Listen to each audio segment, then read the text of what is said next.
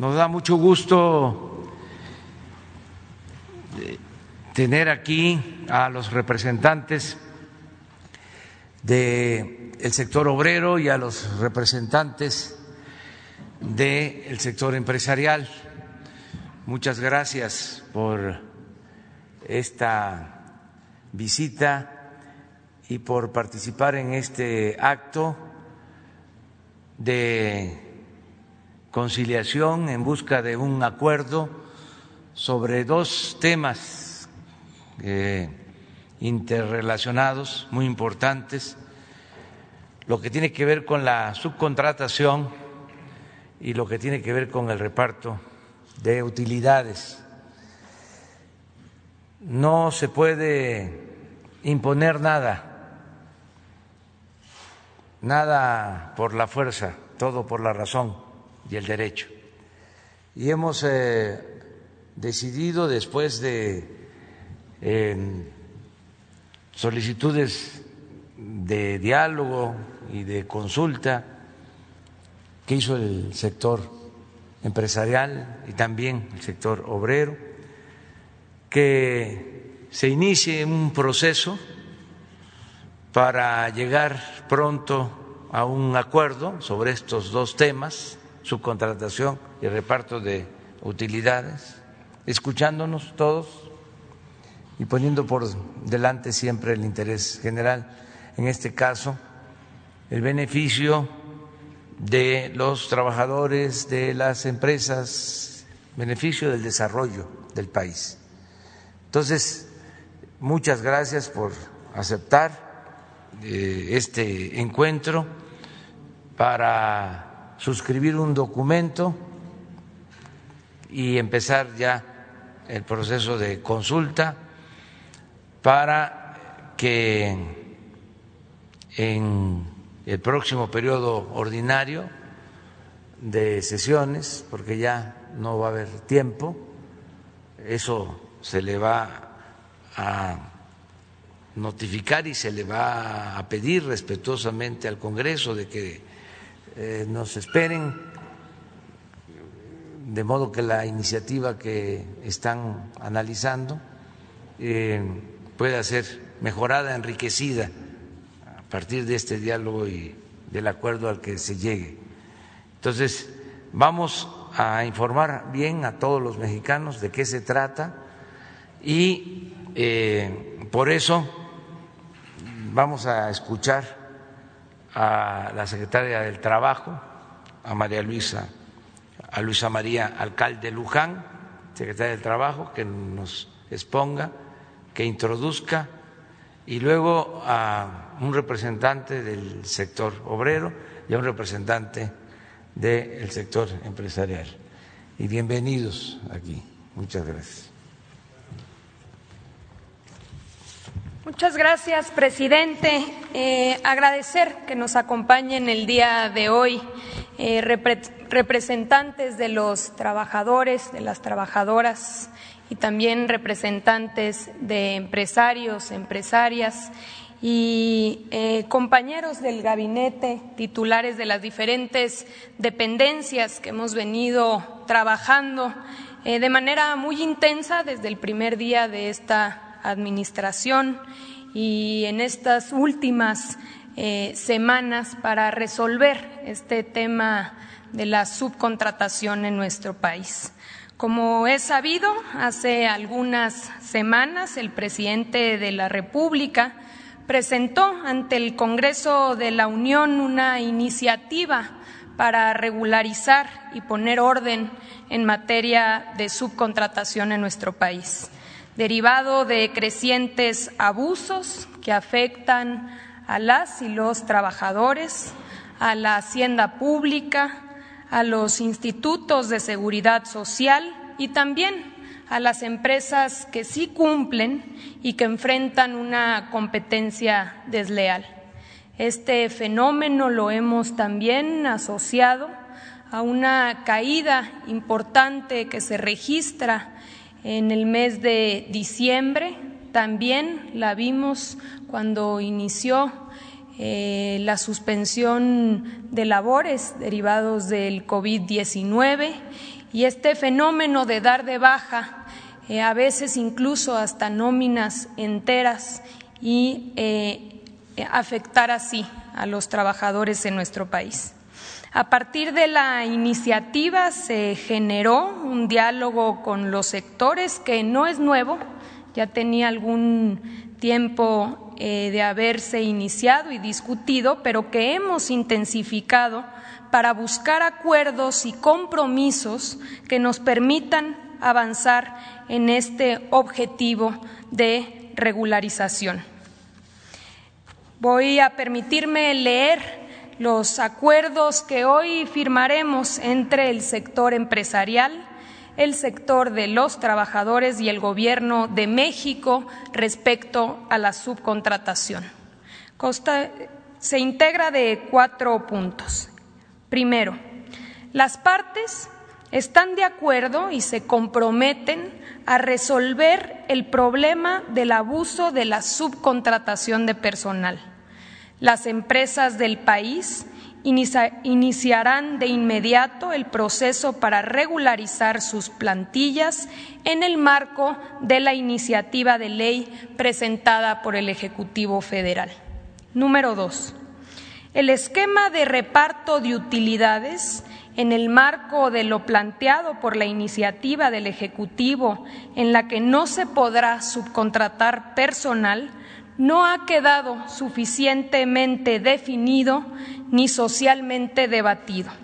En consecuencia, se necesita tiempo suficiente para una discusión abierta entre los sectores para definir un sistema de reparto de utilidades justo, equitativo y que evite la discrecionalidad en su pago. Se iniciará dicho proceso de consulta para ser resuelto previo a la discusión de la iniciativa. Número tres. Ante la envergadura de la reforma y sus impactos operativos, las empresas solicitaron un plazo de tiempo para llevar a cabo este proceso. Por ello, se solicita respetuosamente al Poder Legislativo se pueda posponer al mes de febrero de 2021 la discusión parlamentaria de la iniciativa que se señalará como preferente para que en un plazo no mayor a 30 días pueda discutirse y, en su caso, aprobarse. Número cuatro. Se hace un llamado a las empresas que manejan nóminas para que de inmediato dejen de desarrollar prácticas irregulares perjudiciales para los trabajadores, como darlos de baja de manera masiva en diciembre. El Instituto Mexicano del Seguro Social, el Infonavit y el SAT harán un exhorto formal a estas empresas y de encontrarse irregularidades o posible comisión de delitos, se procederá de inmediato administrativa o penalmente. En este acuerdo se muestra la voluntad de avanzar en la solución de este tema con la seguridad de que resolverlo será en beneficio de trabajadores, de empleadores y de todos en nuestro país. Es cuanto, presidente.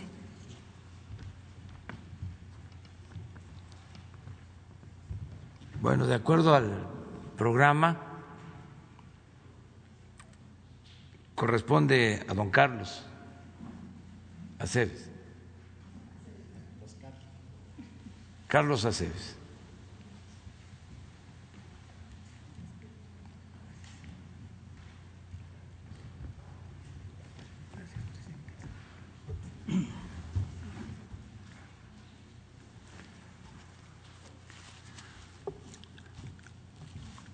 Muchas gracias, señor presidente, por invitarnos a este evento. Saludo a los señores empresarios, a los señores del gabinete, a mis compañeros de distintas organizaciones sindicales el día de ayer me hicieron el honor de elegirme para que yo hablara a nombre del sector obrero. Este documento que nos leyó una parte la secretaria de Trabajo, ayer lo estuvimos escuchando, dando opiniones y pues todo el sector obrero que aquí está representado votamos a favor de este convenio.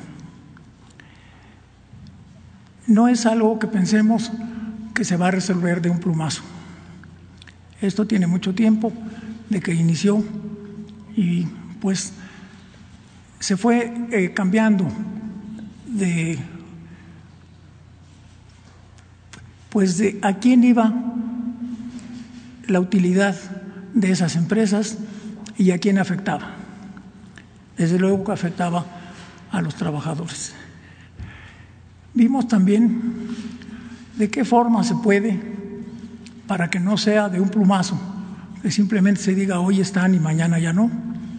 Y estuvimos todos de acuerdo. Por eso, hoy yo hago un llamado al sector empresarial para que de la misma forma que nos hemos entendido durante tantos años, lo hagamos esta vez también, porque pues siempre estamos más cerca de los acuerdos que de los desacuerdos.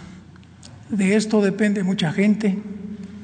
No todas las empresas tienen outsourcing, pero algunas lo tienen y la verdad han abusado de él. Yo diría que hay un outsourcing blanco y ya hay un outsourcing negro, a donde incluso, pues lo que ya decía la secretaria, en este mes empiezan a dar de baja a la gente para no pagarle su aguinaldo. Para el sector de los trabajadores es fundamental no solamente hacer peticiones, sino ver el futuro del país. Creemos que con los esfuerzos que estamos haciendo todos, el país va a salir adelante. Creemos que esta iniciativa que ya se mandó a la Cámara de Diputados, pues en su tiempo saldrá y qué bueno que hay un tiempo de, espacio para quienes tienen este tipo de problemas, pues los puedan eh, resolver.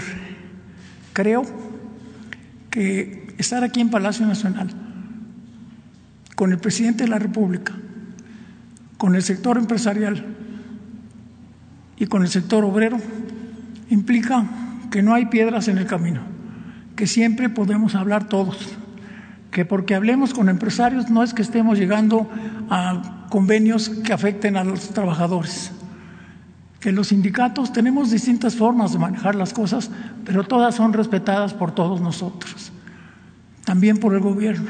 Por eso creo que no tiene mucho que eh, analizarse del proyecto que nos están presentando y que, repito, estuvimos viendo ayer.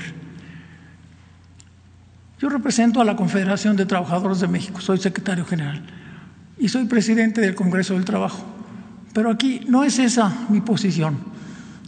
Los compañeros de distintas organizaciones obreras que están aquí, que algunas veces no pensamos igual, pero al final sí nos componemos, nos, nos entendemos. Ayer salimos convencidos de que esto, para bien de México, pero fundamentalmente para bien de los trabajadores y sus familias, se tiene que resolver. Yo espero que haya, haya eh, pues una buena postura de quienes tienen que también votar o también decidir, que son los empresarios, para que terminemos con este asunto. Yo agradezco mucho que se me dé la palabra y solicito que todos pongamos lo mejor de nosotros. Muchas gracias.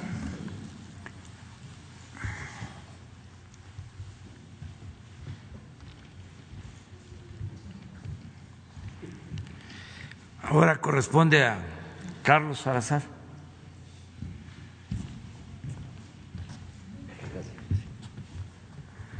Muchas gracias, señor presidente. Eh, muy buenos días a todos. Eh, eh, yo también celebro el estar aquí reunido con, con, los trabajadores, con los representantes de los trabajadores, muchos de ustedes amigos de mucho tiempo, este, así que qué bueno que podemos estar reunidos en este momento de diálogo por el bien de México.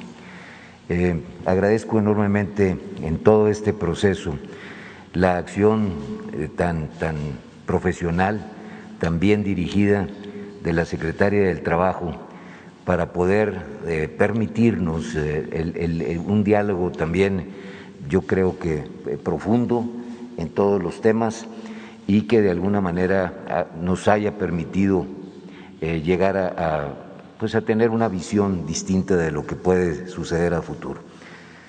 El presidente inicia esta, esta reunión de la mañana diciendo que nada debe ser por la fuerza, siempre por la razón y siempre por el entendimiento. A mí me parece que este es el mensaje que todo México queremos escuchar y el que todos estamos de acuerdo. Nosotros privilegiamos siempre el diálogo, es obvio que podemos tener puntos de vista distintos, pero lo que siempre vamos a tener es el bienestar de los trabajadores eh, como representantes empresariales. Nos interesa que los trabajadores siempre vayan mejor, que los trabajadores reciban lo que les corresponde de acuerdo a su esfuerzo y que de alguna manera el trabajo, el cual nosotros privilegiamos, siempre sea la orientación de cualquier empresario en cualquier rincón del país.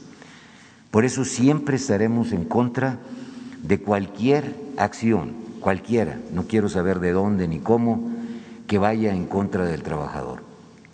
Nosotros siempre hemos privilegiado esto y basados en esos principios y en esa visión es como estamos intentando establecer un diálogo enormemente responsable que nos permita proteger al trabajador y al mismo tiempo hacer que las empresas puedan ser eficientes, puedan ser flexibles, puedan ser productivas.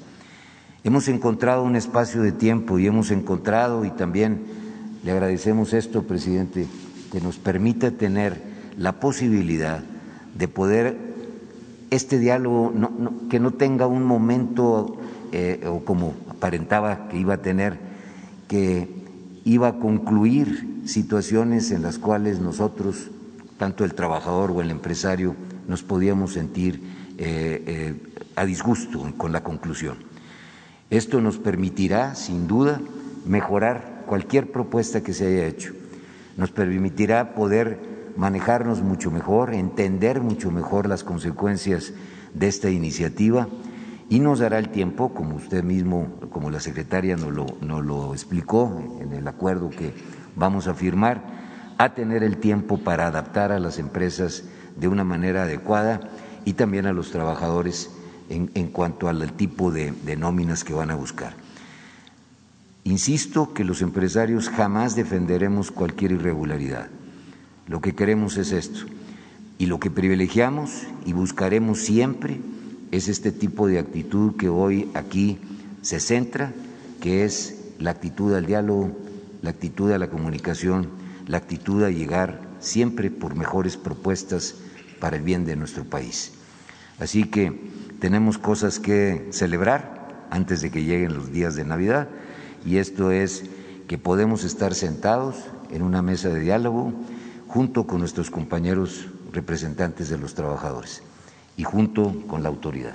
Así que se lo agradecemos enormemente y estoy seguro que la conclusión que le presentará el Ejecutivo a la Cámara de Diputados en el mes de febrero será una mucho mejor propuesta que la que originalmente eh, partimos o de la que originalmente partimos.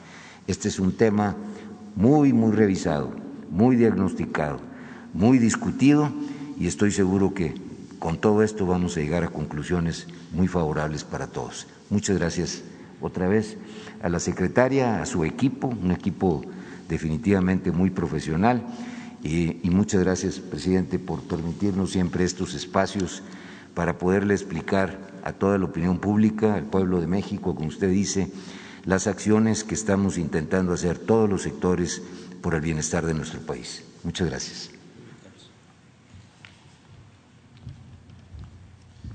Bueno, pues ahora ya nada más queda firmar el documento. Este, de nuevo, muchas gracias, eh, felicidades a todas, a todos.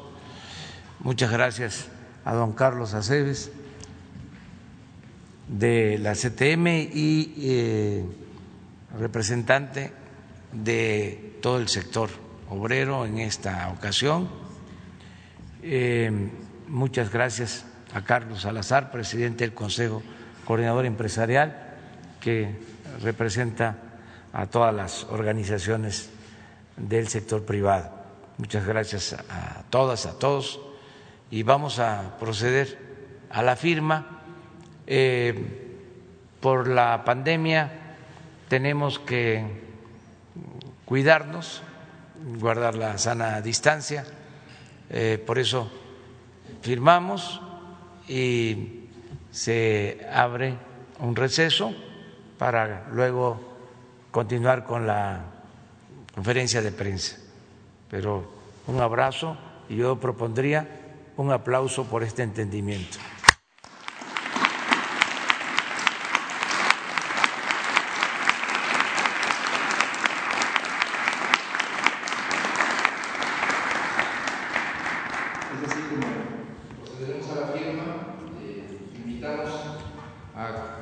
Isaías González Cuevas, de la Confederación Revolucionaria de Obreros y Campesinos, si puede pasar, por favor.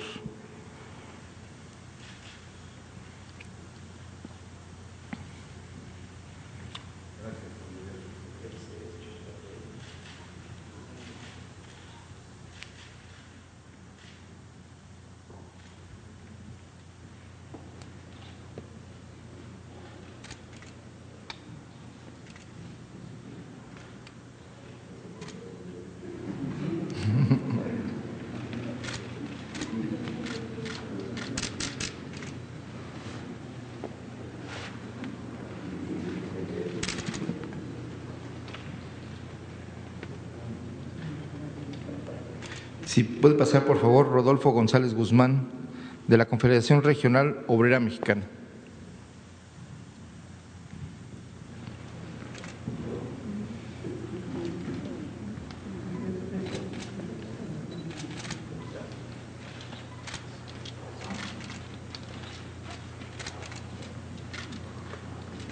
Si puede pasar, por favor, Francisco Hernández Juárez, del Sindicato de Telefonistas de la República Mexicana.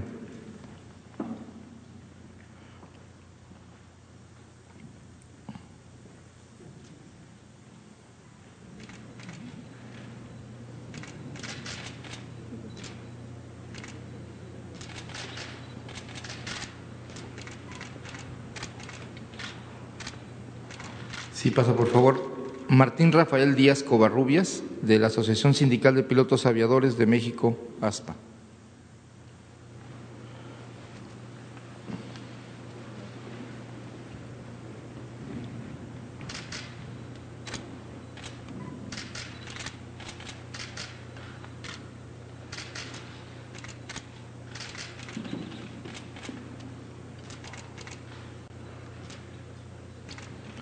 Si puede pasar, por favor, Agustín Rodríguez Fuentes, del Sindicato de Trabajadores de la Universidad Nacional Autónoma de México.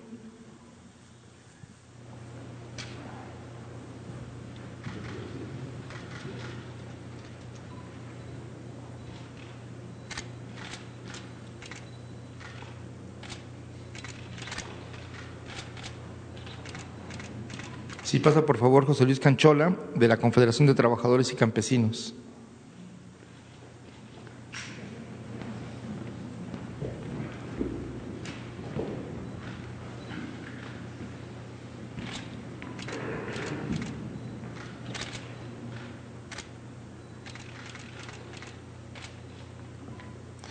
Pasa, por favor, Pedro Oases Barba, de la Confederación Autónoma de Trabajadores y Empleados de México, CATEM.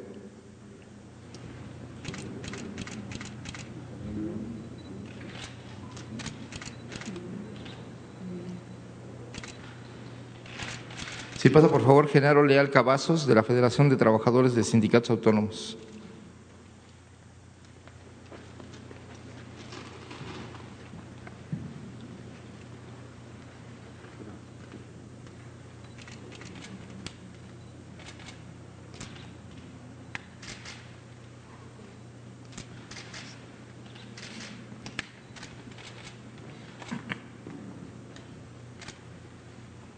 Si pasa, por favor, Felipe Vázquez Tamés, de la Federación Nacional de Sindicatos Independientes.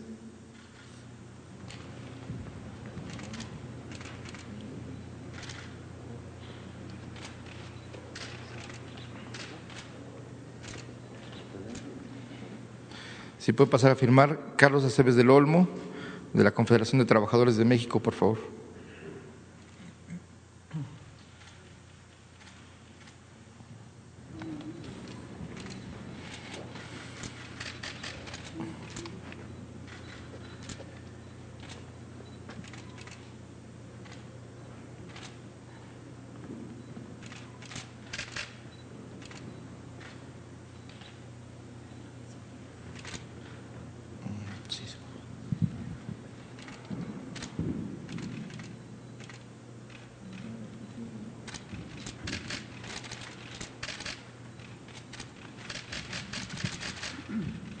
Invitemos a los representantes del sector empresarial.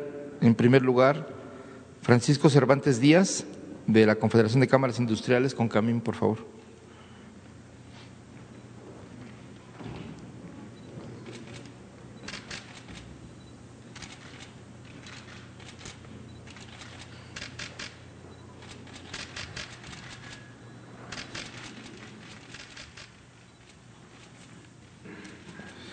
Si puede pasar, por favor, el arquitecto López Campos, de la Confederación de Cámaras Nacionales de Comercio, Servicios y Turismo, con Canaco.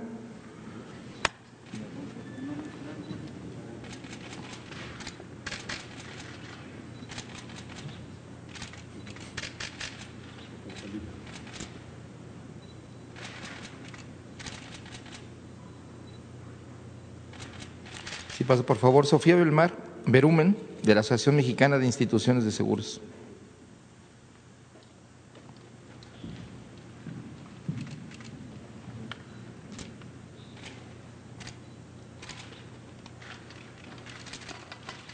Invitamos a Antonio del Valle Perochena, del Consejo Mexicano de Negocios, a firmar.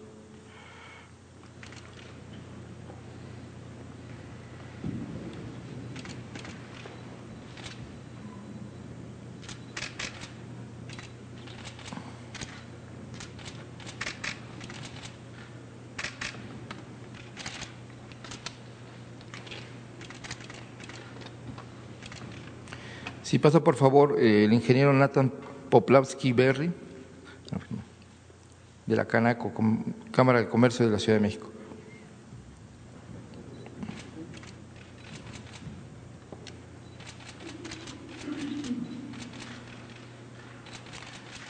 Invitamos a pasar a Álvaro García Pimentel Caraza, de la Asociación Mexicana de Instituciones Bursátiles.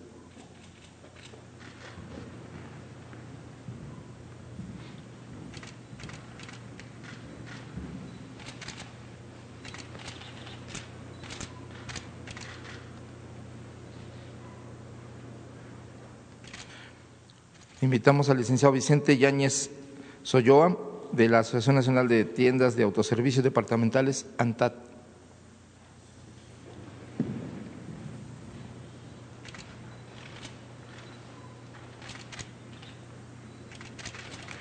Invitamos al licenciado Carlos Salazar Lomelín, del Consejo Coordinador Empresarial.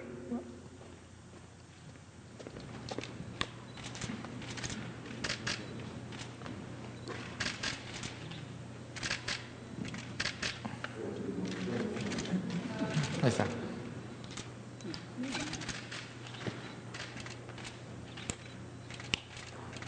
Queremos agradecer al licenciado Valentín Díez Morodo, del Consejo Empresarial Mexicano de Comercio Exterior, Inversión y Tecnología, eh, por eh, participar en este evento, pero no pudo asistir. De todos agradecemos su, su firma de posterior. Y procederá ahora a los representantes del Poder Ejecutivo. Invitamos a Luisa María Alcalde de Luján, secretaria del Trabajo, por favor.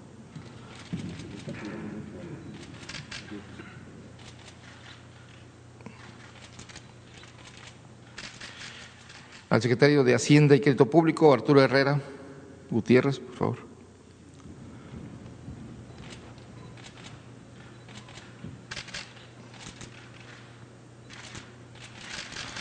A Raquel Buenrostro Sánchez, del Sistema de Administración Tributaria.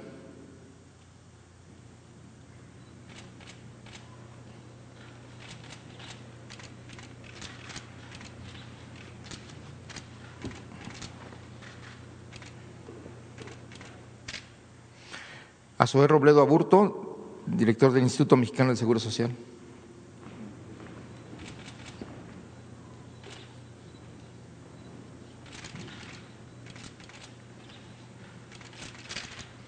a Carlos Martínez Velázquez, del Instituto del Fondo Nacional de la Vivienda para los Trabajadores, Infonavit.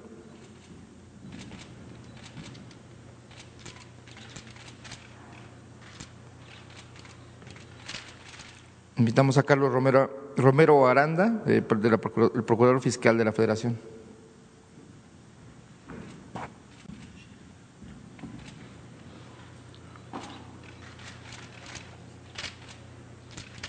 Invitamos al presidente constitucional de los Estados Unidos mexicanos, licenciado Andrés Manuel López Obrador, a firmar el documento.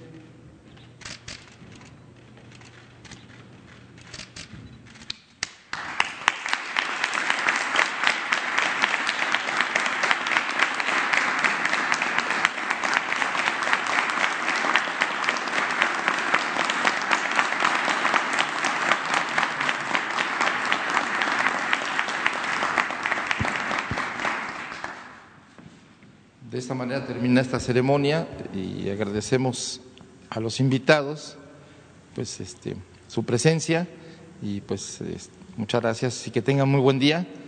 Vamos a dar paso a la conferencia de prensa de todas las mañanas del presidente Andrés Manuel López Obrador. Gracias y felicidades.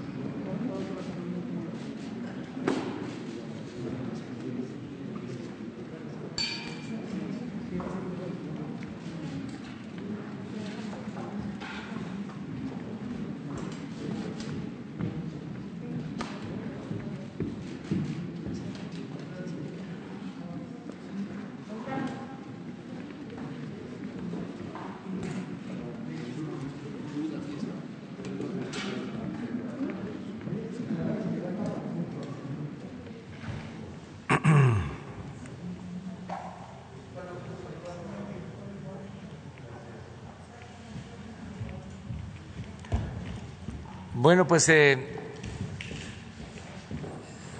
reiniciamos la conferencia. Eh, vamos a abrir para preguntas y, respuestas. Eh, ya ustedes sí, este, se enteraron sobre este acuerdo que es importante y hay otros eh, asuntos también que tratar. Entonces, sí, adelante. ¿Qué tal, presidente? ¿Cómo está? Buen día. Carlos Guzmán de Noticias. Pues sobre el tema, eh, ¿qué implicaciones tiene esto? Eh, obviamente se cambia para febrero la, fecha en el, el, tema del outsourcing en el legislativo, pero ¿qué otras cosas implica? Ya se nos hablaba también de que inmediatamente las empresas se comprometen a suspender este tipo de prácticas.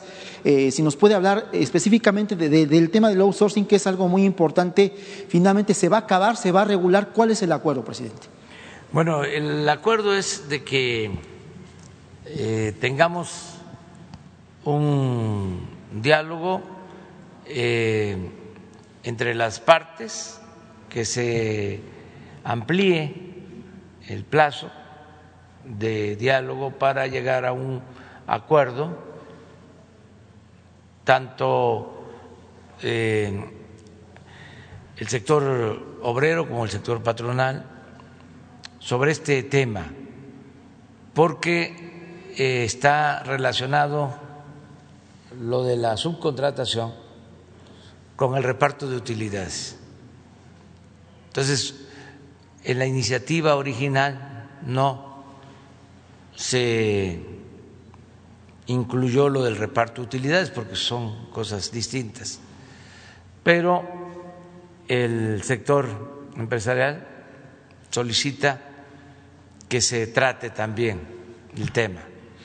Desde luego, no para eh, quitar el derecho, que es una conquista de los trabajadores, establecida en la Constitución, el reparto de utilidades, sino para que no haya discrecionalidad y eh, se cumpla con el mandato constitucional. Entonces eh, se invitó a los representantes del sector obrero y se convino en enviar eh, pues una solicitud respetuosa al Congreso para que se posponga el análisis, la discusión y en su caso la aprobación de la iniciativa de ley que enviamos sobre la subcontratación. Hay acuerdo en general de que no debe de existir esta subcontratación de manera eh, discrecional, eh, sin límites, eh, y que se debe de evitar el abuso que se ha hecho. Yo creo que en eso se logró un acuerdo. Eh, los eh, empresarios no están, como aquí se acaba de decir, defendiendo a quienes hacen mal uso de la subcontratación que afecta a los trabajadores.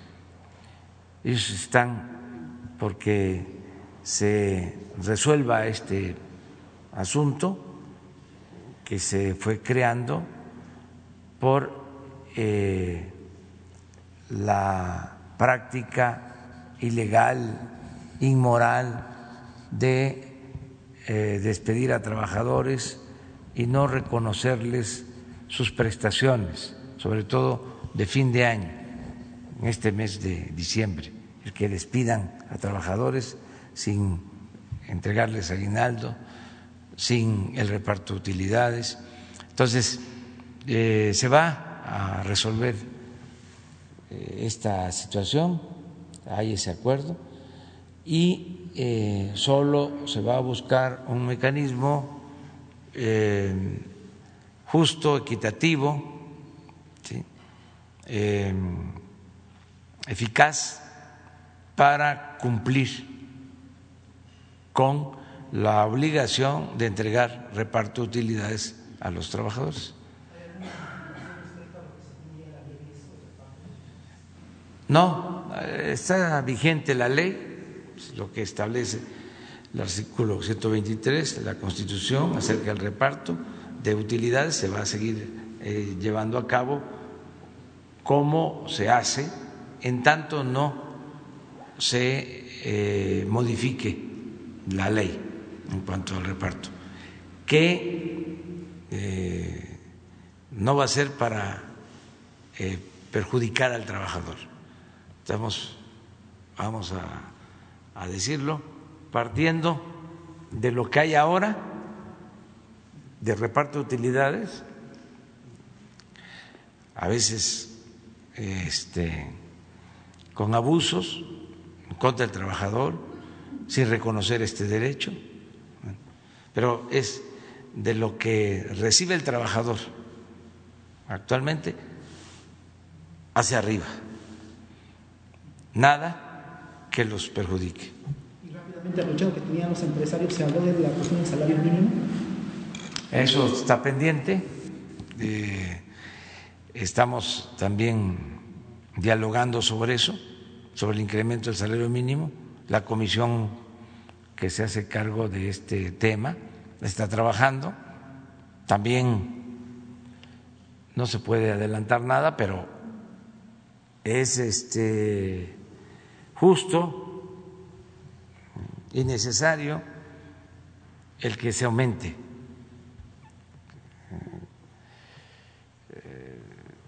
lo más posible el salario mínimo, porque se deterioró mucho durante todo el periodo neoliberal.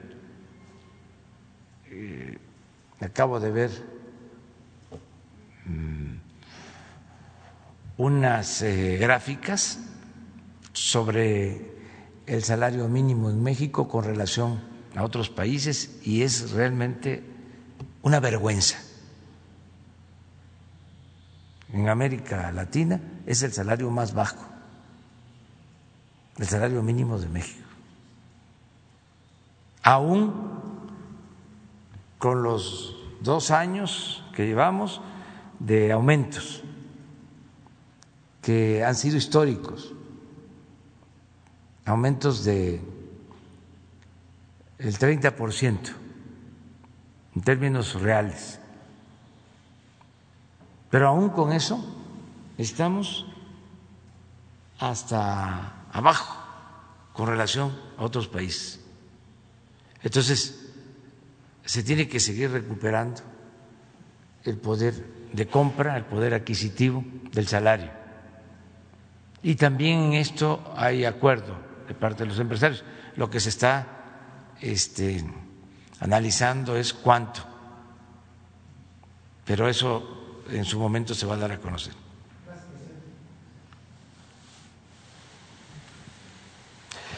Este, después va Carlos Pozos, que tiene, quedó pendiente. Eh, presidente, buenos días. Ramón Flores, corresponsal de Contrapeso Digital. Eh, presidente, el jueves pasado usted habló sobre su desafuero y también habló cómo apoyó al hoy gobernador de Morelos cuando lo querían desaforar. Eh, presidente Morelos, específicamente en el municipio de Cuernavaca, gobernado por Morena, que ha sido un ejemplo en el combate del COVID-19, en diversos medios ha sido reconocido como un municipio modelo.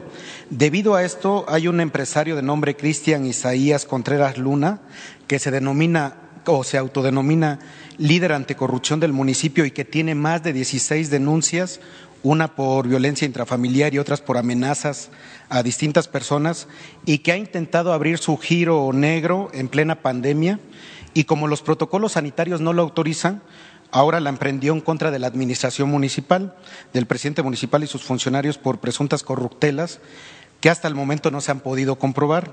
Hay una víctima preso el día de hoy en el penal de Atlacholoaya, este presidente, que es el subdirector de Protección Civil del municipio de Morelos, ya que ese empresario primero lo acusó de amenazas, aduciendo que lo había amenazado su escolta del subsecretario, cosa que no se ha podido comprobar, pero luego lo acusa de extorsión, de que le pedía de cinco mil a doscientos mil pesos, también no lo pudieron comprobar. Y entonces son confusas las acusaciones, pero el fiscal anticorrupción de Morelos, en conjunto con el juez Eddie Sandoval Lomé, le fincaron prisión preventiva oficiosa sin tener claro cuáles son las acusaciones. Presidente, en su segundo informe usted dijo que no se violan los derechos humanos y que ya no hay injusticias. Mi pregunta, presidente, en concreto es, ¿puede un empresario estar por encima de la ley y tratar de someter a las autoridades municipales? ¿Se puede revisar el caso del subsecretario de Protección Civil, Gonzalo Barquín, y que informen cuáles son las causas de su prisión preventiva y el por qué el subsecretario no puede llevar su proceso en libertad, porque le están violando todos sus derechos. Es un funcionario que está en funciones, valga la, redundancia, y está preso ahorita en el penal de Tlacholaya simplemente por no dejar abrir un giro negro, mi estimado presidente. Pues sí, vamos a revisar el caso. Ofrecemos que la Secretaría de Gobernación lo va a atender. Le das la información a Jesús y se busca que sea atendido este asunto por Alejandro Encinas, subsecretario de Gobernación. Aquí traigo todas las pruebas, no sé si nos pueda recibir el subsecretario Encinas después de la mañanera, porque este, la verdad es que los están extorsionando. Hay un video en redes, que ahorita yo se lo voy a entregar a través de Jesús, donde les mandaron a hacer el video y le dicen así textualmente que el subsecretario de Protección Civil diga lo que se ha robado el presidente municipal o si no van a atentar en contra de su familia. Y eso ya es muy grave porque es un video que está en redes, pues. Sí, eh, de inmediato. O sea, hoy eh, te atienden, ¿sí? Este, en gobernación. Ok. Presidente, eh, mi segundo planteamiento es, en los sismos del 2017, muchas personas fueron afectadas, incluyendo los maestros, alumnos y trabajadores de la Universidad Pedagógica Nacional, perteneciente a las unidades en la Ciudad de México. Durante este tiempo han estado buscando bienes inmuebles acordes al servicio de educación que ellos prestan. Hasta el momento, sin poder encontrar un lugar digno en donde trabajar, incluso los quieren juntar con otros dos planteles en un solo edificio que no, que no cumple con las condiciones de seguridad para poder ejercer su trabajo. Y ahorita también le voy a entregar las pruebas. Eh, señor presidente, mi pregunta es: ¿se les puede construir o conseguir instalaciones acordes a las actividades que realizan estas unidades de la Ciudad de México de la Universidad Pedagógica Nacional? Sí, vamos viendo. Este con el secretario de Educación, con Esteban Moctezuma, y este, se busca si hay eh, algún edificio, por lo general siempre hay, este, para que puedan tener eh, su plantel educativo. Y si no, se ve la manera de que se construya, pero lo vemos. Es una responsabilidad nuestra. Y por último, presidente, eh, usted conoce muy bien nuestro estado de Veracruz, yo soy originario de Veracruz, conoce bien los 212 municipios, pero nos han pedido a través de nuestro canal de Contrapeso Digital que le hagamos una pequeña este, petición de que pues a dos años de su mandato hay un glorioso, un glorioso municipio llamado Río Blanco, Veracruz, que es Río Blanco, Veracruz, que es precursor del, del movimiento de revolución de los mártires de 1907, que fueron masacrados por el régimen de Porfirio Díaz. Eh, le están solicitando si a dos años de su mandato usted podría ir a, a, pues a la conmemoración este 7 de enero este, allá al municipio de Río Blanco, Veracruz, porque es algo esencial para para los habitantes de Río Blanco, Veracruz, porque parece ser que es un municipio estigmatizado, porque después de que se levantaron en contra del régimen de Porfirio Díaz, pues han sido olvidados por más de 100 años. ¿no? Entonces, este, lo que le piden es participar en la cuarta transformación. Ahorita está gobernado por Morena también, ya se quitaron el yugo del PRIAN, pero le solicitan si podría ir usted a la conmemoración del 7 de enero este próximo mes que viene. Gracias. Sí, vamos viendo cómo está la agenda. Sí, me gustaría mucho ir. He estado varias veces. Claro que conozco la historia de los trabajadores eh, de Río Blanco, de esa huelga histórica que fue reprimida en enero de 1907, después de Cananea fueron las dos huelgas que eh, expresaron la inconformidad que había de los trabajadores por las eh, condiciones injustas de explotación del porfiriato, eh, sobre todo en la industria textil no solo Veracruz, sino Puebla, Tlaxcala, eh, hubieron huelgas porque tenían que trabajar 16 horas, salarios este pues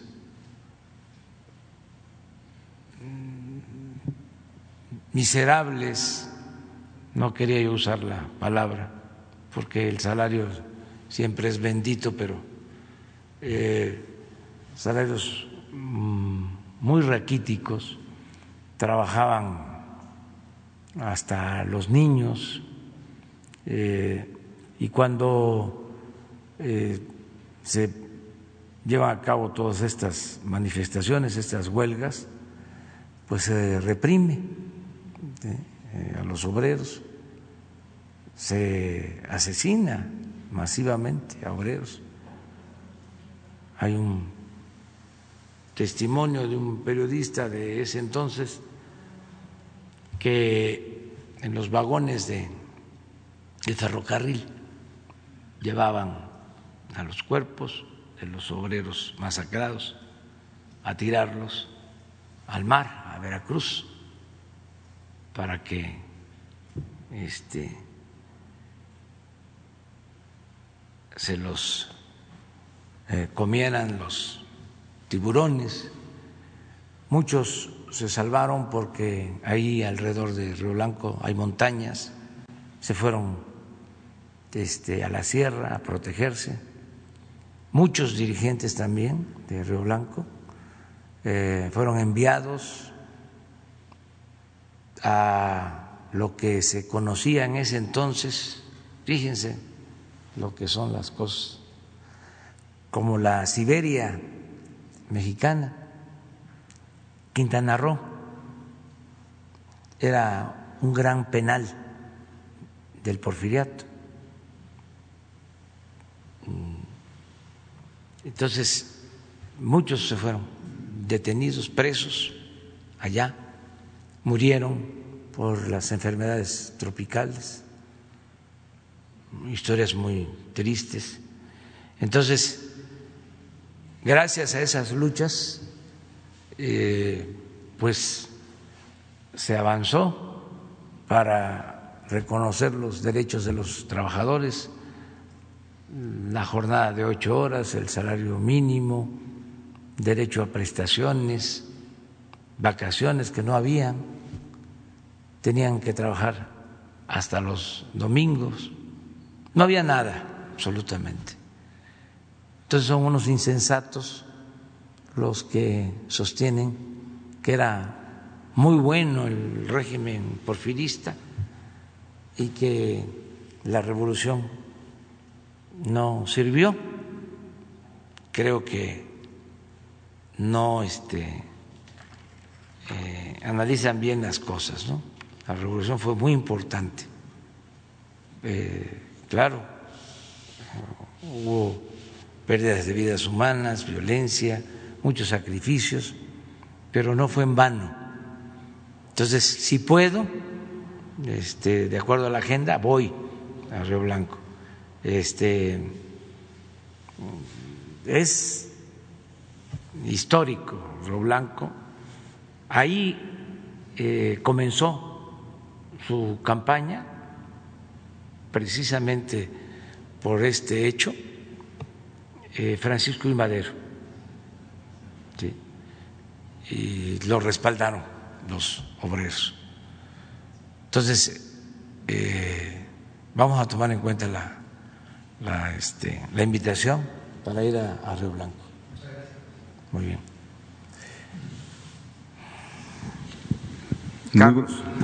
Muy, buenos días, presidente de todos los mexicanos, su servidor Carlos Pozos, reportero de la Molécula Oficial y columnista para la revista Petróleo y Energía. Eh, buenos días para quienes nos ven y nos escuchan. Eh, antes que inicie con mi sesión de preguntas, eh, quiero recordarle que usted hizo favor de autorizar hace unos meses atrás la edición de este libro desde Neftalí Celis, es Furor y Mansedumbre y habla pues de la historia eh, de nuestro país. El autor ha hecho un esfuerzo y ha financiado un pequeño tiraje y eh, le hace, eh, le manda estos ejemplares para usted, para su señora esposa y para Jesús y en espera pues de que se pueda destrabar esta edición. Y también comentarle, presidente, que los periodistas del Club Primera Plana pues estamos eh, eh, un tanto nerviosos porque también no hemos tenido respuesta al tema de, comodato del inmueble o alguna oferta para, para otro lugar este, digno. Entonces nada más esperaríamos eso. Y, e inicio con mi primera pregunta, señor presidente. Eh, en días atrás, consejeros electorales como José Waldenberg dicen que usted gobierna autoritariamente, presidente acusan eh, que no entiende los límites que marca eh, la ley eh, para el ejercicio del poder. dicen que el mayor reto es lograr que el presidente se ciña a las reglas de no difundir publicidad oficial durante las campañas políticas y las conferencias mañaneras son un mecanismo de promoción de las acciones del gobierno. ¿Habría algo que responderle a estos consejeros y al presidente del INE, señor presidente? Pues nada, yo creo que hablan los hechos. Acabamos de firmar un acuerdo con los representantes del sector empresarial y del sector obrero, porque se busca en todos los casos el diálogo y el acuerdo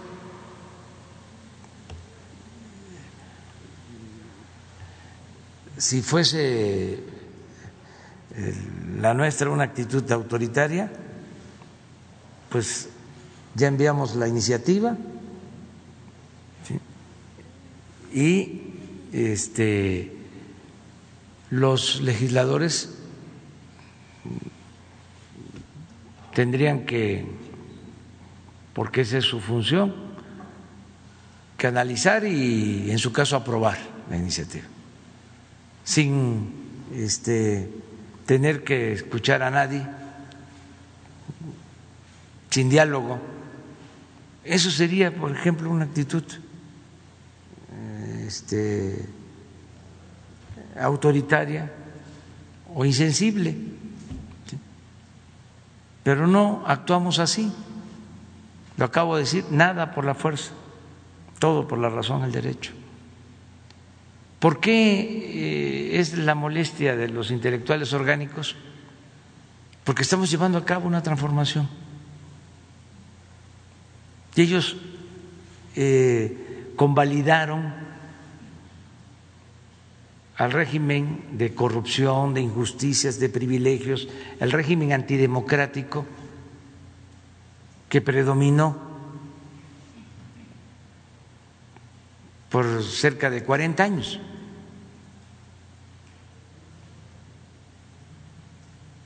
Entonces, porque ellos se dedicaron a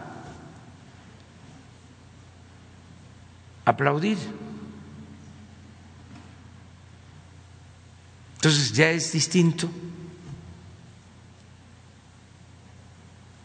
Y por eso esta inconformidad es lo que sucede también con los medios de información, no con todos, con los que eran eh, parte del régimen, que ahora eh, son opositores. Pero esto es un signo de nuestro tiempo, es algo extraordinario ver al Universal como periódico opositor.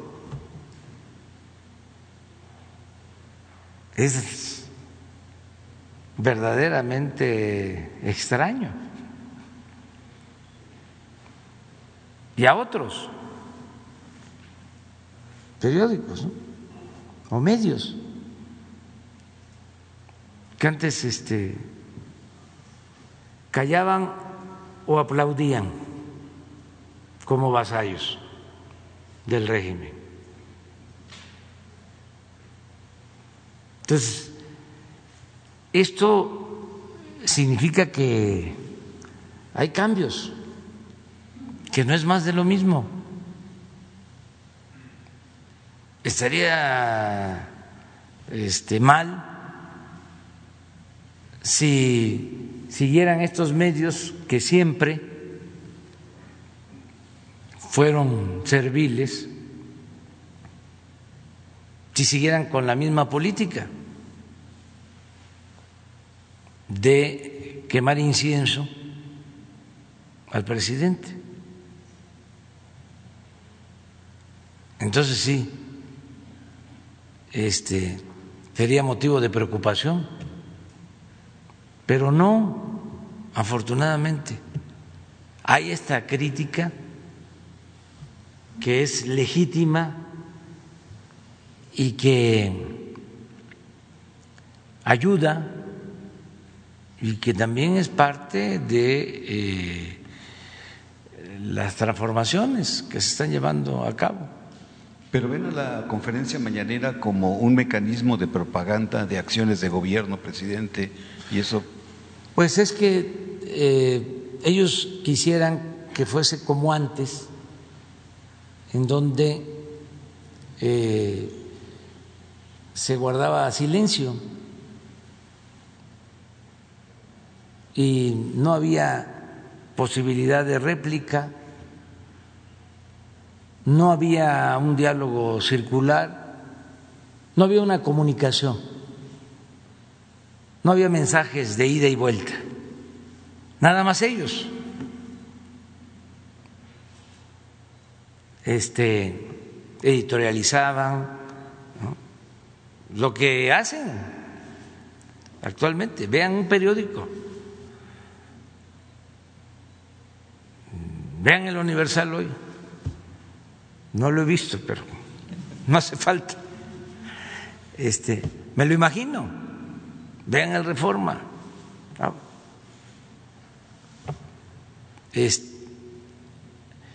entonces, pero ahora tenemos la posibilidad de replicar, de informar y estamos obligados a garantizar el derecho a la información. La gente antes no se enteraba de muchas cosas.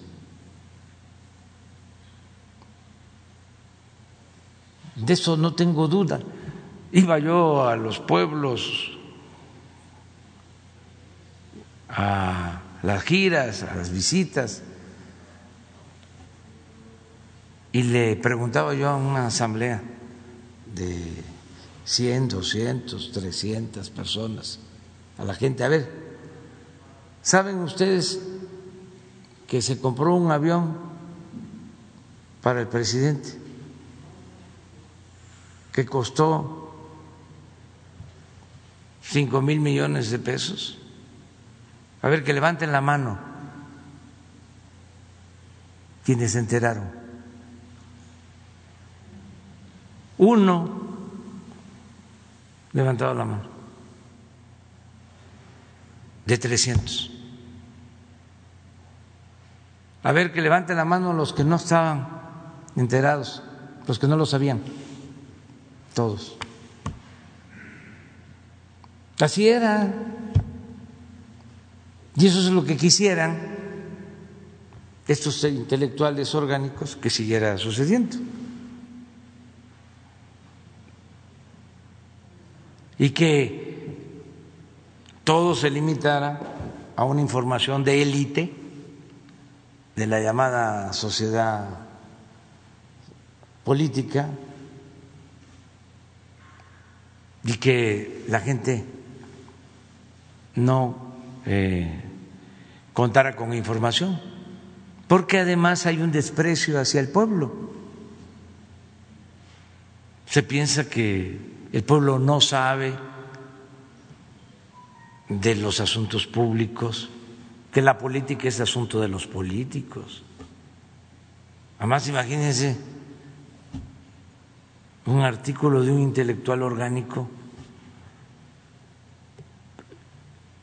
este, pues no lo van a entender la mayoría de la gente. Como escriben, a veces dicen, este, para que el pueblo eh, comprenda, supuestamente porque no tiene buen nivel educativo, dicen, bájale. Y no, es súbele, escribe bien, escribe para el pueblo. Entonces, con sus tecnicismos, estoy haciendo hasta un diccionario de las nuevas palabras del periodo neoliberal, los nuevos términos, y del periodo post-neoliberal. El otro día que estuvimos una reunión con los jefes de estados, el G20, me llamó la atención una palabra que se usaba mucho, que tiene que ver con integración con... ¿eh? No, no, pero la repitieron varias veces. De esas de moda, como resiliencia, esas también. A ver, ¿qué cosa es la resiliencia? No, no, no, no. Ah, sí, pero a ver, yo lo propongo para que la gente que nos está escuchando, ¿sí? Sí, porque está de moda. Otra que este, antes eh, no se usaba y ahora se usa mucho, empatía. Hay simpatía o hay antipatía, pero esta es empatía. Pero esta que Eh, me voy a acordar. Entonces, imagínense un intelectual orgánico en su escrito hablando de la resiliencia eh, y este estoy tratando de acordarme porque me llamó la ¿eh? holístico holístico, eso. Sí. Está de moda. Entonces, pues eh, a veces eh, cuestionan ¿no? el habla popular, pero es la mejor manera de que la gente eh, tenga información, hablarle al pueblo. Que eh, lo que escribió Cervantes en el Quijote era uso holístico, resiliencia, nada, es un lenguaje este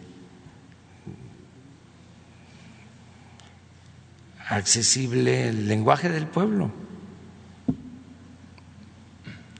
Buen castellano. Pero bueno, ese es otro asunto. Eh, Pero que nos permitan seguir informando a todos los ciudadanos.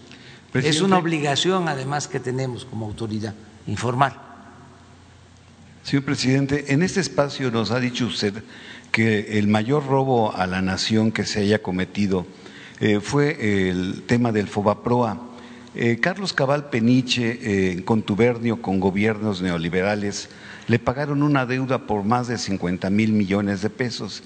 ¿Qué opinión le merece a usted que este polémico personaje tabasqueño ahora se diga cercano a su proyecto?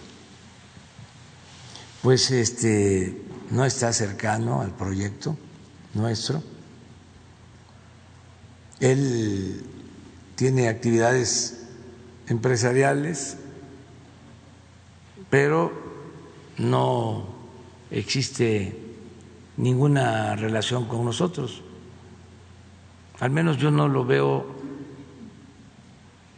pues desde hace como 30 años. Ya por si hace falta aclararlo, o sea, no lo he visto. Bien, presidente. Y mi última pregunta, señor presidente, eh, y recalco, presidente de los Estados Unidos mexicanos, porque así lo dice nuestro escudo nacional y porque así lo dice nuestra constitución. Presidente, seis gobernadores aliancistas violan el numeral número uno de la Constitución que prohíbe la celebración de alianzas o coalición de estados así como el artículo 128 constitucional que establece que todo funcionario público, sin excepción, antes de tomar posesión, protesta guardar y hacer guardar la Constitución y las leyes, y las leyes que de ella emanen. Jaime Rodríguez, gobernador de Nuevo León, amenaza con la figura del general Bernardo Reyes. Eh, Igual eh, el, gobernador de Jalisco, eh, pues eh, dice que no acatará la estrategia de la lucha contra la pandemia. Presidente, ¿considera usted que buscan a México estos gobernadores aliancistas balcanizar a nuestro país o bien está en marcha una estrategia de golpe suave que consiste en abatir la voluntad política de su gobierno a través de la difusión de mentiras y un boicot eh, eh, informativo para regresar a los métodos de, sexenios neoliberales? Mire, eh, la verdad que no tenemos una oposición muy fuerte. Además, los eh, conservadores han actuado por la vía pacífica, no ha habido violencia. Entonces, no hay nada que temer, tiene que haber oposición, si no sería una dictadura, no habría democracia. Es legítimo que haya gobernadores que están en contra de nosotros, como es el caso del gobernador de Jalisco, como es el caso del gobernador de Nuevo León, de Tamaulipas y otros. Es normal, es consustancial a la democracia.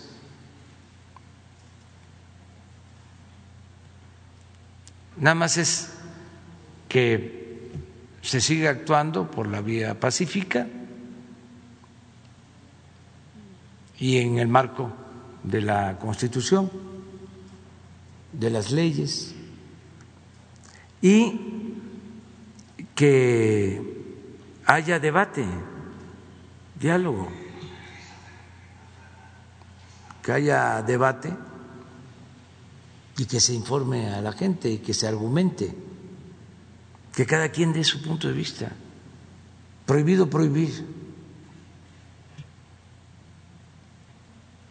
Sería muy aburrida la vida si todos pensáramos de la misma manera.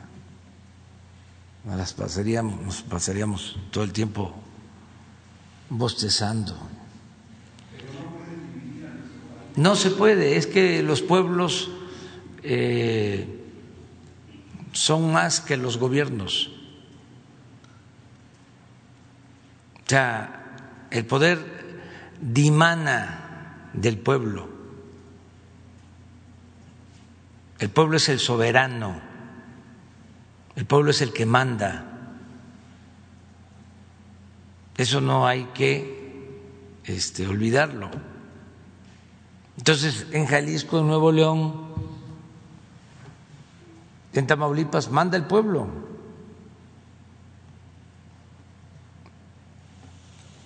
Nosotros somos representantes del pueblo, pero el pueblo tiene en todo momento el derecho de cambiar la forma de su gobierno. El pueblo pone, el pueblo quita.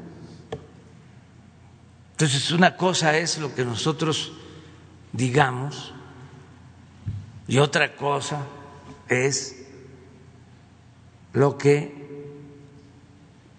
piensa y hace el pueblo soberano. Esa es la democracia. Entonces, si hay una polémica entre el presidente y un gobernador, pues el pueblo escucha, tiene este, los distintos puntos de vista y el pueblo pues actúa con criterio y decide.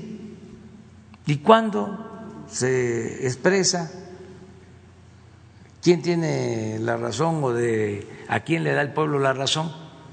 Pues cuando hay elecciones o cuando hay un ejercicio de democracia participativa, se consulta al pueblo. También con la democracia representativa en los congresos, cuando se elaboran las leyes o se reforman, ahí los representantes del pueblo, que son legisladores, diputados, senadores, diputados locales en los congresos estatales, pues resuelven, deciden. Por ejemplo, en la polémica esta sobre las participaciones federales, pues hay una ley de coordinación fiscal y yo siempre invito a los gobernadores opositores a que presenten una iniciativa de reforma a la Constitución. Si dicen que no se les entregan recursos suficientes, pues lo que procede es que se reforme la ley de coordinación fiscal, porque nosotros tenemos que enviar los recursos a los estados de acuerdo a esa ley. No podemos este, dar más a un Estado este, y quitarle a otro, porque hay una fórmula en esa ley. Y también no eh, se puede gobernar eh, a partir del chantaje. Vamos a entendernos. Ya no voy a criticar al presidente, pero a ver, este, ¿cuántos recursos adicionales nos van a, enviar? Lo que diga mi dedito. O sea, es lo mismo de los medios, ¿no? Ah, ya no voy a tener convenio de publicidad. Aguántate, aguántate, ya vas a ver. Ahí va la campaña, todos en coro, ¿no? a criticar pero si hay convenio, nos entendemos. Pues no, porque un convenio, para que no critiquen al presidente, pues puede significar 200, 300, 400, 500 millones de pesos. Y yo lo veo, lo traduzco eso en becas para estudiantes pobres. Entonces, ¿qué digo? si ya estoy acostumbrado a recibir ataques, porque ya llevamos tiempo luchando, pues aguanto. Además tengo mi conciencia tranquila, ese es mi escudo, y nos ahorramos 300, 400, 500 millones. ¿Cuántas becas para niñas, niños, pobres? Entonces, eso es todo. Antes, ¿cómo se repartía el presupuesto? Eran partidas de moches. Le daban a cada diputado Y ojalá. Y este nuestros adversarios de la prensa conservadora, fifí, corrupta, me desmintieran, dijeran que no es cierto, que no le daban a cada diputado su moche y así se repartían todo el presupuesto. Bueno, hay hasta una denuncia de que para aprobar la llamada reforma energética sobornaron a legisladores. Entonces, eh, no crean eh, el resistir también significa ahorrar, liberar fondos para el desarrollo, para el bienestar del pueblo. Lo otro es repartir el presupuesto, maicear, para que todo el mundo aplauda. Pero, ¿y la gente?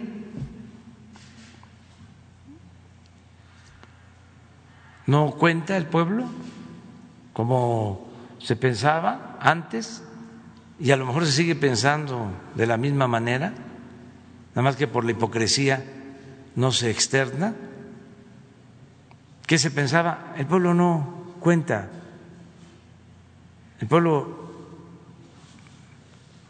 no importa, somos nosotros los políticos. Entonces todo el presupuesto se quedaba en unas cuantas manos, en una minoría. Entonces a mí me da mucho orgullo que el 70% de las familias de México, 70% reciban algo del presupuesto nacional.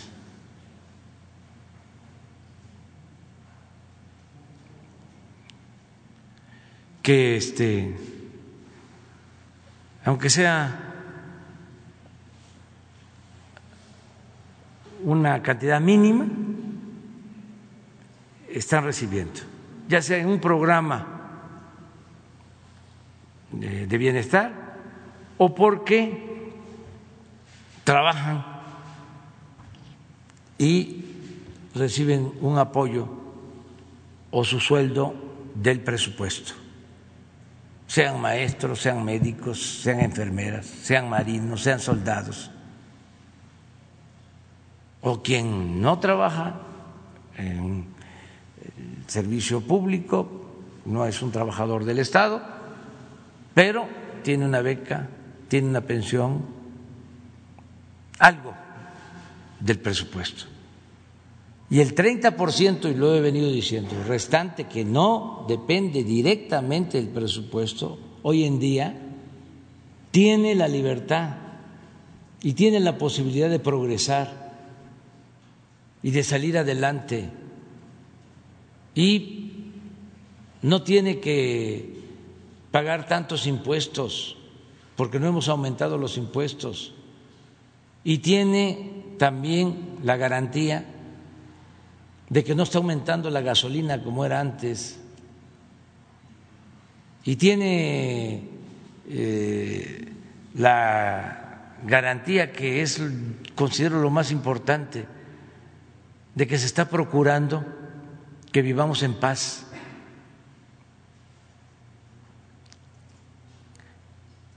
Y todavía más profundo que eso, el que está mejor económicamente, que pueda sentirse muy satisfecho por estar este, viviendo en un país en donde lo principal es la bondad, el amor al prójimo, el amor al semejante. Imagínense eso. Eso no tiene que ver con lo material, pero es muy satisfactorio vivir en un país con justicia, en un país donde se ayuda al pobre, se le da la mano al necesitado. Eso es. Entonces, eh, vivir en una sociedad mejor, que es lo que estamos buscando, procurando. Pero para eso hay que acabar con la corrupción, hay que acabar con el influyentismo, hay que acabar con la impunidad. Y eso cuesta, pues, algunos entenderlo. Están acostumbrados a los privilegios, a no pagar impuestos.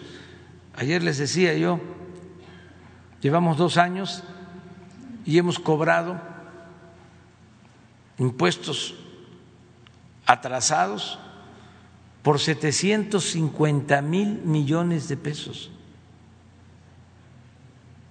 750 mil millones de pesos en dos años.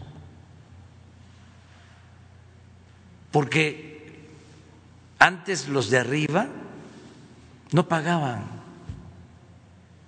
impuestos. Entonces, pues por eso están molestos.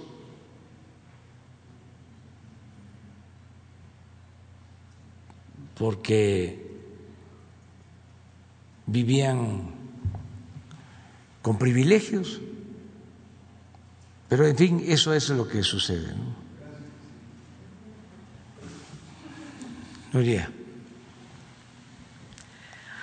Hola a todas y a todos, soy Nuri Fernández de la Caracola y mi pregunta tiene que ver con pensar salir de la pandemia con políticas que combatan el neoliberalismo. Y entonces está la propuesta en el G20 que hizo usted de aminorar la carga de la deuda, tanto en capital e intereses, para los países pobres y también de que los intereses para los países de mediano desarrollo sean iguales que los, de los países desarrollados porque son mayores. Y ahora que se menciona lo del outsourcing y usted hacía referencia a cómo aquí el salario mínimo era como el de Haití eh, a nivel internacional, hay otro rubro en el que hay un atraso muy grande y ese rubro es el gasto social. Aquí se destinaba el 3% del presupuesto al gasto social. En los países de Europa o en Cuba se dedica cerca del 30% del presupuesto al gasto social. Ahora se está dedicando el 10% al gasto social. Pero mi pregunta es la siguiente, con todas las medidas que se están tomando, por ejemplo, la compra de vacunas o la contratación de más personal de salud o dedicar el dinero que se está recuperando de la gente que se lo robó a los pobres, está aumentando ese porcentaje que se dedica al gasto social. ¿Han hecho ustedes el cálculo de cuánto es ahora el gasto social real? Es decir, lo que se destina a salud, educación, vivienda y apoyar a la gente? Sí, ha aumentado, pero este hace falta, como tú lo mencionas, porque hay eh, gastos eh, fijos, o sea, compromisos que ya están establecidos. ¿no? Por ejemplo, del presupuesto, eh,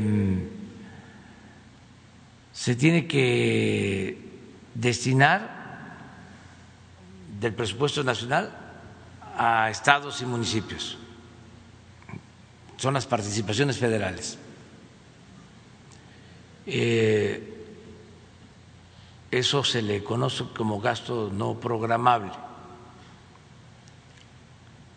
que es una cantidad importante. Pero bueno, es, es presupuesto, esto es para beneficio de todos los mexicanos.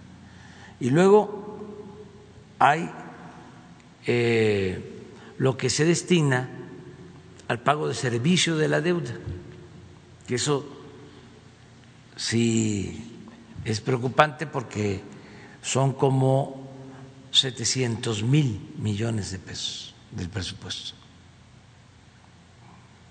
Entonces ahí va descontándose, ¿no? Ya una cantidad considerable. Luego está el llamado gasto corriente, lo que cuesta mantener al gobierno, que antes era muchísimo en proporción al presupuesto general, porque fueron creando aparatos y aparatos en el gobierno con este propósito de cooptar para decirlo elegantemente, maiciar, para decirlo este, coloquialmente. Entonces, eh, para todo, eh, oficinas, organismos con directores, subdirectores, asesores, sueldos elevadísimos. Entonces, el gobierno llegó a estar ensimismado, es decir, el presupuesto era para mantener al gobierno. Los sueldos, imagínense comprar un avión que ahora no lo podemos vender porque es eh, eh, pues extravagante. Si fuese un avión normal, no costaría trabajo venderlo, pero fue hecho para el presidente en turno, especial, un avión que tiene posibilidad de transportar a 240 pasajeros, lo convirtieron en un avión para 80, porque pues tiene recámaras y, tiene oficina y sillones así, que no son las sillas de los aviones comerciales. Entonces, pues ahí se iba todo, los sueldos, todavía tenemos ese pendiente, porque hubieron quienes ampararon y lograron amparos. Y todavía hay ministros que están ganando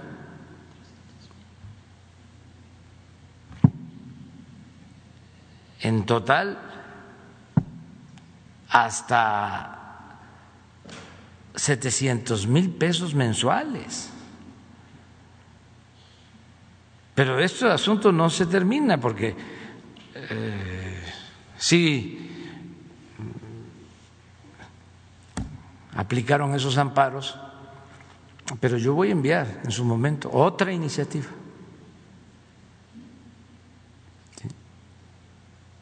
pero así era. Las pensiones a los expresidentes, en total cinco millones de pesos mensuales por expresidente. Por eso hay algunos expresidentes que no me ven con buenos ojos. Este, se rayaban. Entonces, resulta que el presupuesto, el Estado Mayor, ocho mil elementos para cuidar al presidente.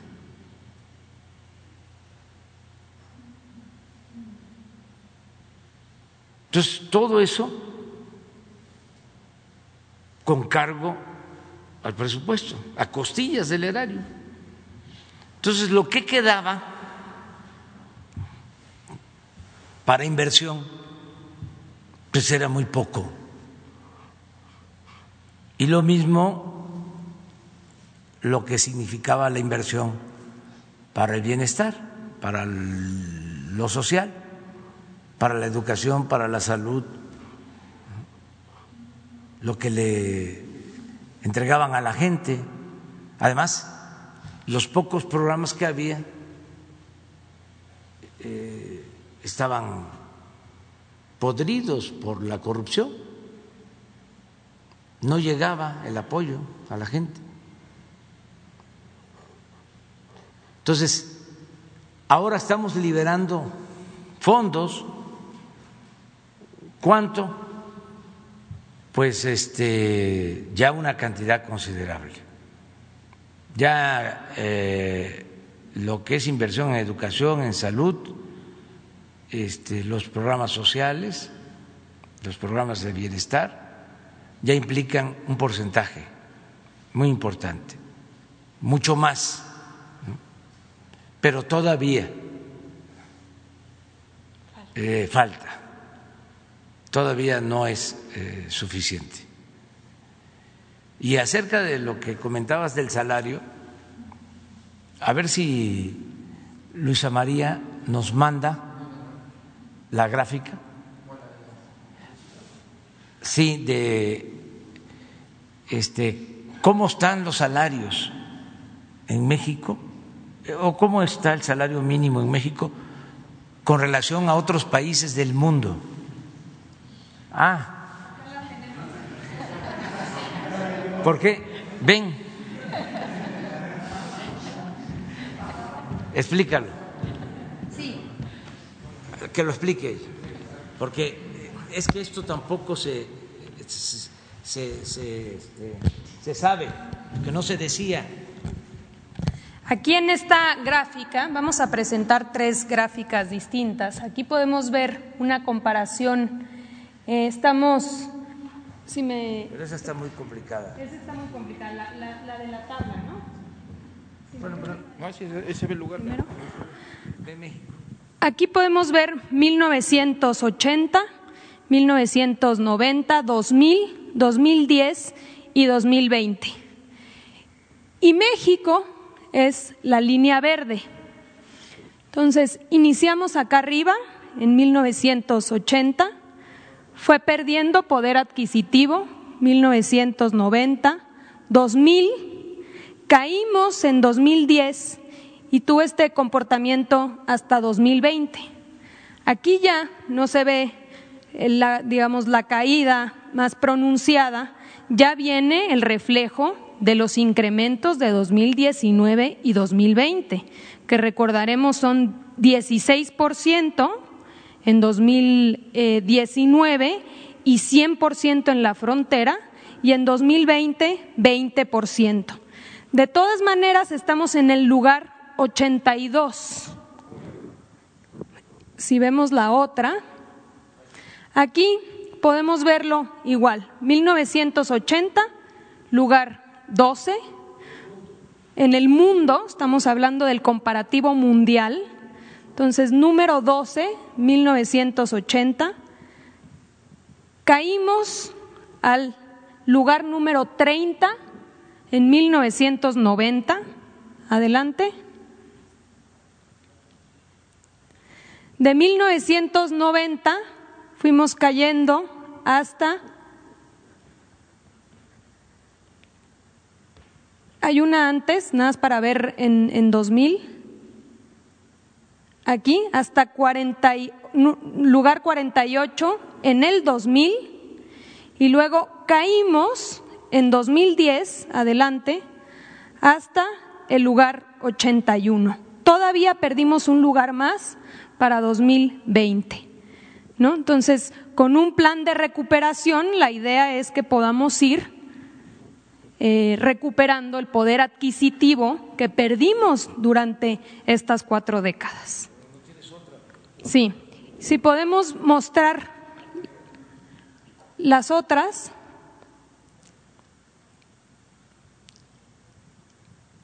Ahí mismo en este mismo documento podemos ver tres gráficas más. Este es con relación a todos los demás. Ahí están todos los países del mundo. Vemos la caída, esta es la que mostrábamos. Y aquí, para llegar al lugar 82 mundial. La de América Latina no la tengo. Aquí está América Latina. Podemos comparar ¿no? cuál es el comportamiento de todos los países y la línea verde es el comportamiento del salario mínimo en nuestro país desde 1980, 1990, 2000, caímos 2010, hoy nos encontramos en el lugar 16 de 18 países en América Latina. Y si lo vemos en los países de la OCDE, aquí estamos, último lugar, lugar 29. Aquí está la caída, la pérdida del poder adquisitivo en estas cuatro décadas y vemos el comportamiento hasta 2020. Esto es lo que quieren que este, los conservadores que regresen. Eso es todo. Ya les dijimos que queremos que regresen, pero lo que se robaron. Muy bien. Este para mañana ya este continuamos mañana. Pues este, nos vemos mañana. ¿Vienes mañana? De acuerdo. Sí. Mañana. Nos vemos.